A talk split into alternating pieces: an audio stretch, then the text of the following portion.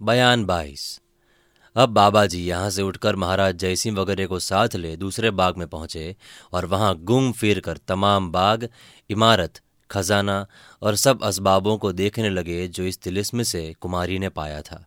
महाराज जयसिंह उन सब चीज़ों को देखते ही एकदम बोल उठे, वाह वाह, धन्य थे वो लोग जिन्होंने इतनी दौलत इकट्ठा की थी।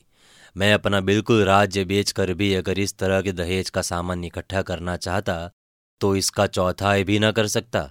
सबसे ज़्यादा खजाना और जवाहिर खाना उस बाग और उस दीवान खाने के तहखाने में नज़र पड़ा, जहाँ कुंवर वीरेंद्र सिंह ने कुमारी चंद्रकांता की तस्वीर का दरबार देखा था।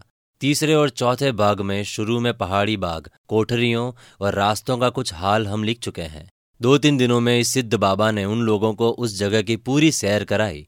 जब इन सब कामों से छुट्टी मिली और सब कोई दीवान खाने में बैठे, उस वक्त महाराज जयसी ने सिद्ध बाबा से कहा आपने जो कुछ मदद कुमारी चंद्रकांता की करके उनकी जान बचाई, उसका एहसान तमाम उम्र तक हम लोगों के सिर रहेगा। आज जिस तरह हो, आप अपना हाल कहकर हम लोगों के आश्चर्य को दूर कीजिए। अब सब्र नहीं किया जाता। महाराज जयसिंह की बात सुनकर सिद्ध बाबा मुस्कुराकर बोले, मैं भी अपना हाल आप लोगों को ज़ाहिर करता हूँ। जरा सब्र कीजिए। इतना कहकर ज़ोर से जफील यानी कि सीटी बजाई। उसी वक्त तीन चार लौंडियाँ दौड़ती हुई आकर उनके पास खड़ी हो गई। सिद्ध बाबा ने हुक्म दिया, हमारे नहाने के लिए जल और पहनने के लिए असली कपड़ों का संदूक इस कोठरी में लाकर जल्द रखो। आज मैं इस मृगछलों और लंबी दाढ़ी को इस्तीफा दूँगा। थोड़ी ही देर में सिद्ध बाबा के हुक्म की तालीम हो गई। तब तक इधर उधर की बातें हो रही थी।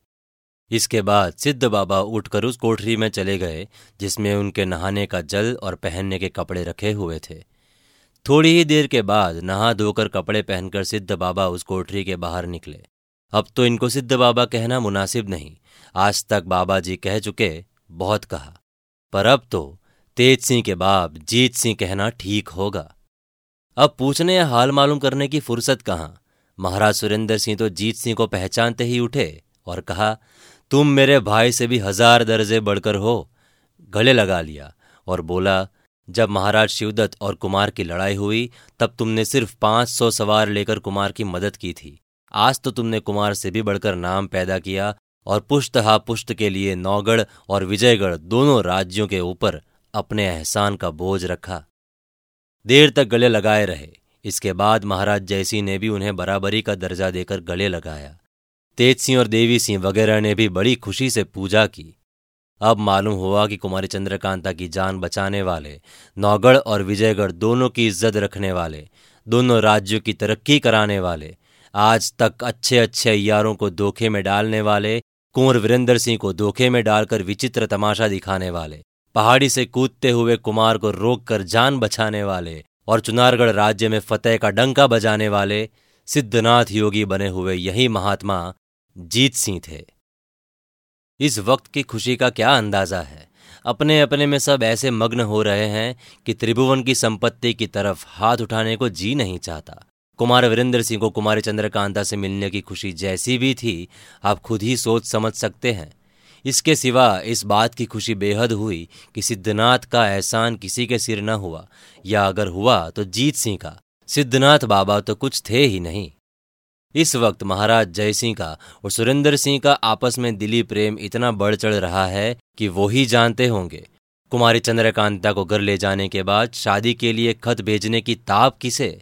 जयसिंह ने उसी वक्त कुमारी चंद्रकांता के हाथ पकड़ के राजा सुरेंद्र सिंह के पैर पर डाल दिया और डबडबाई आँखों को पूछ कर कहा, आप आज्ञा कीजिए कि इस लड़की को मैं अपने घर ले जाऊँ और जात बिरादरी तथा पंडित लोगों के सामने कुंवर वीरेंद्र सिंह की लौंडी बनाऊँ। राजा सुरेंद्र सिंह ने कुमारी को अपने पैर से उठाया और बड़ी मोहब्बत के साथ राजा जयसिंह को गले लगाकर कहा, जहाँ तक जल्दी हो सके, आप कुमारी को लेकर विजयगढ़ जाएँ, क्योंकि इसकी माँ बिचारी मारे गम के सुख कर कांटा हो रही है। इसके बाद महाराज सुरेंद्र सिंह ने पूछा, अब क्या करना चाहिए? जीत सिंह ने जवाब दिया, अब सभी को यहाँ से चलना चाहिए, मगर मेरी समझ में यहाँ के माल असबाब और खजाने को लेकर चलने की कोई ज़रूरत नहीं। क्योंकि अव्वल तो ये माल असबाब सिवाय कुमारी चंद्रकांता के किसी के मतलब का नहीं। इसलिए कि दहेज का माल है, इसकी तालियाँ भी पहले से ही इनके कब्जे में रही है। यहाँ से उठाकर ले जाने और फिर इनके साथ भेजकर लोगों को दिखाने की कोई ज़रूरत नहीं।